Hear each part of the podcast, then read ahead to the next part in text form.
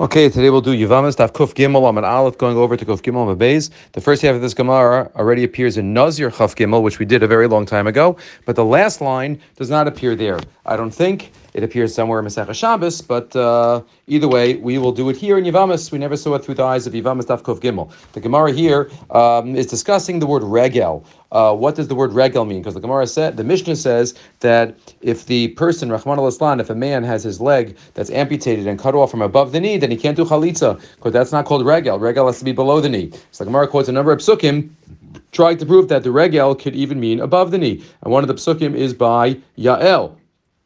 H is Cheber Akeni, that she um, brought Sisera in, and Bain Ragleha, between her raglayim, he fell, uh, and that's a reference to her thighs. And you see the word regel appears uh, and means uh, even above the knee. So Gemara says, it's just a euphemism. It doesn't want to say anything more than regel. So based on that, the story of Yael and how she killed Sisera, Amar Rabbi Yochanan, even though it doesn't say in the text, Uh, that she was with him, it just says that she killed him.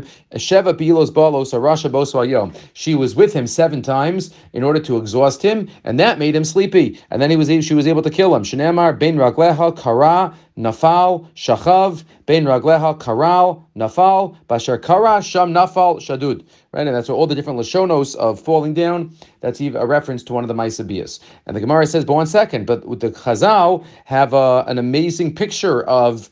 of Yael, that she did an amazing thing by saving Klal Yisrael. But but she was she did this. She had a, a bunch of Maaseh Bias. So what what is the what is the pasuk praise her so much? That's what Tosfos says here. Right, the Gemara calls this an Avera Lishma. So the Gemara answers, Amar Rabbi Yochanan Shimon Shimon Yochai Kol Tovasan Shal Risha'im Raha He Eitzel Tzadikim. Even though it is uh, something good for Risha'im, everything good for Risha'im is bad for Tzadikim. Shne'emar, even though this was good, um, um, for, uh, well, let's just continue. Shne'emar, Hisham alacha petitavrim Yaakov mitovat rada. As Hashem says to Lavan, don't speak to Yaakov, good or bad. So the Gemara says, Bishlama ra'alachai. I understand why Hashem warned him not to speak bad to Yaakov. Ela tova ma'ilo, why can't he say something good to Yaakov? The answer is, Lavan's good is not going to be good to Yaakov. El Lavan shmamina tovasan shel Risham raha he eitzel tzadikim. Anything good from a Lavan is going to be bad for a Yaakov. So like Gemara says, Bishlama hasam. I understand what the worry is by Lavan. Dilma mid karle shma d'avodas kol chavim. Maybe he'll mention the name of Anavodizara, right, in his uh, agreement. Elahacha my ra'ika. But well, here by Yah, what was the what's negative? She was able to kill the enemy. So the Gemara answers the Kashada Bazuama, because he, when he was with her, he was able to put into her a spiritual impurity.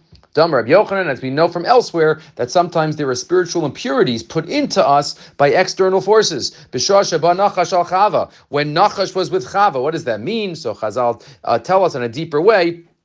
There was some connection that Nachash uh, wanted to have with Chava. The, the Ben Yo-Yadah talks about it in Shabbos and Nafkuf Memvav. Uh, there was some type of spiritual act that took place. So when Nachash was with Chava, Hito Bazuama, he put this spiritual impurity into her. Yisrael Sha'amdu al Har-Sinai Paskazu Amasam. B'nei Yisrael, who he stood at Har-Sinai, it was cleansed and is no longer with us. Ovdei Kachavim Shalom Amdu Bar Sinai Lo Paskazu Amasam. But a guy, the Ovdei Kachavim that weren't at Har-Sinai, they didn't have the Zuama removed, so therefore when Sisera was with Yael, um, he um, impurified and polluted her in a certain way, and that's why it's considered Ra, and that's why it's not called Hana that she got, it was pure Lashem Shemayim and an Avera Lishma. Have a great day.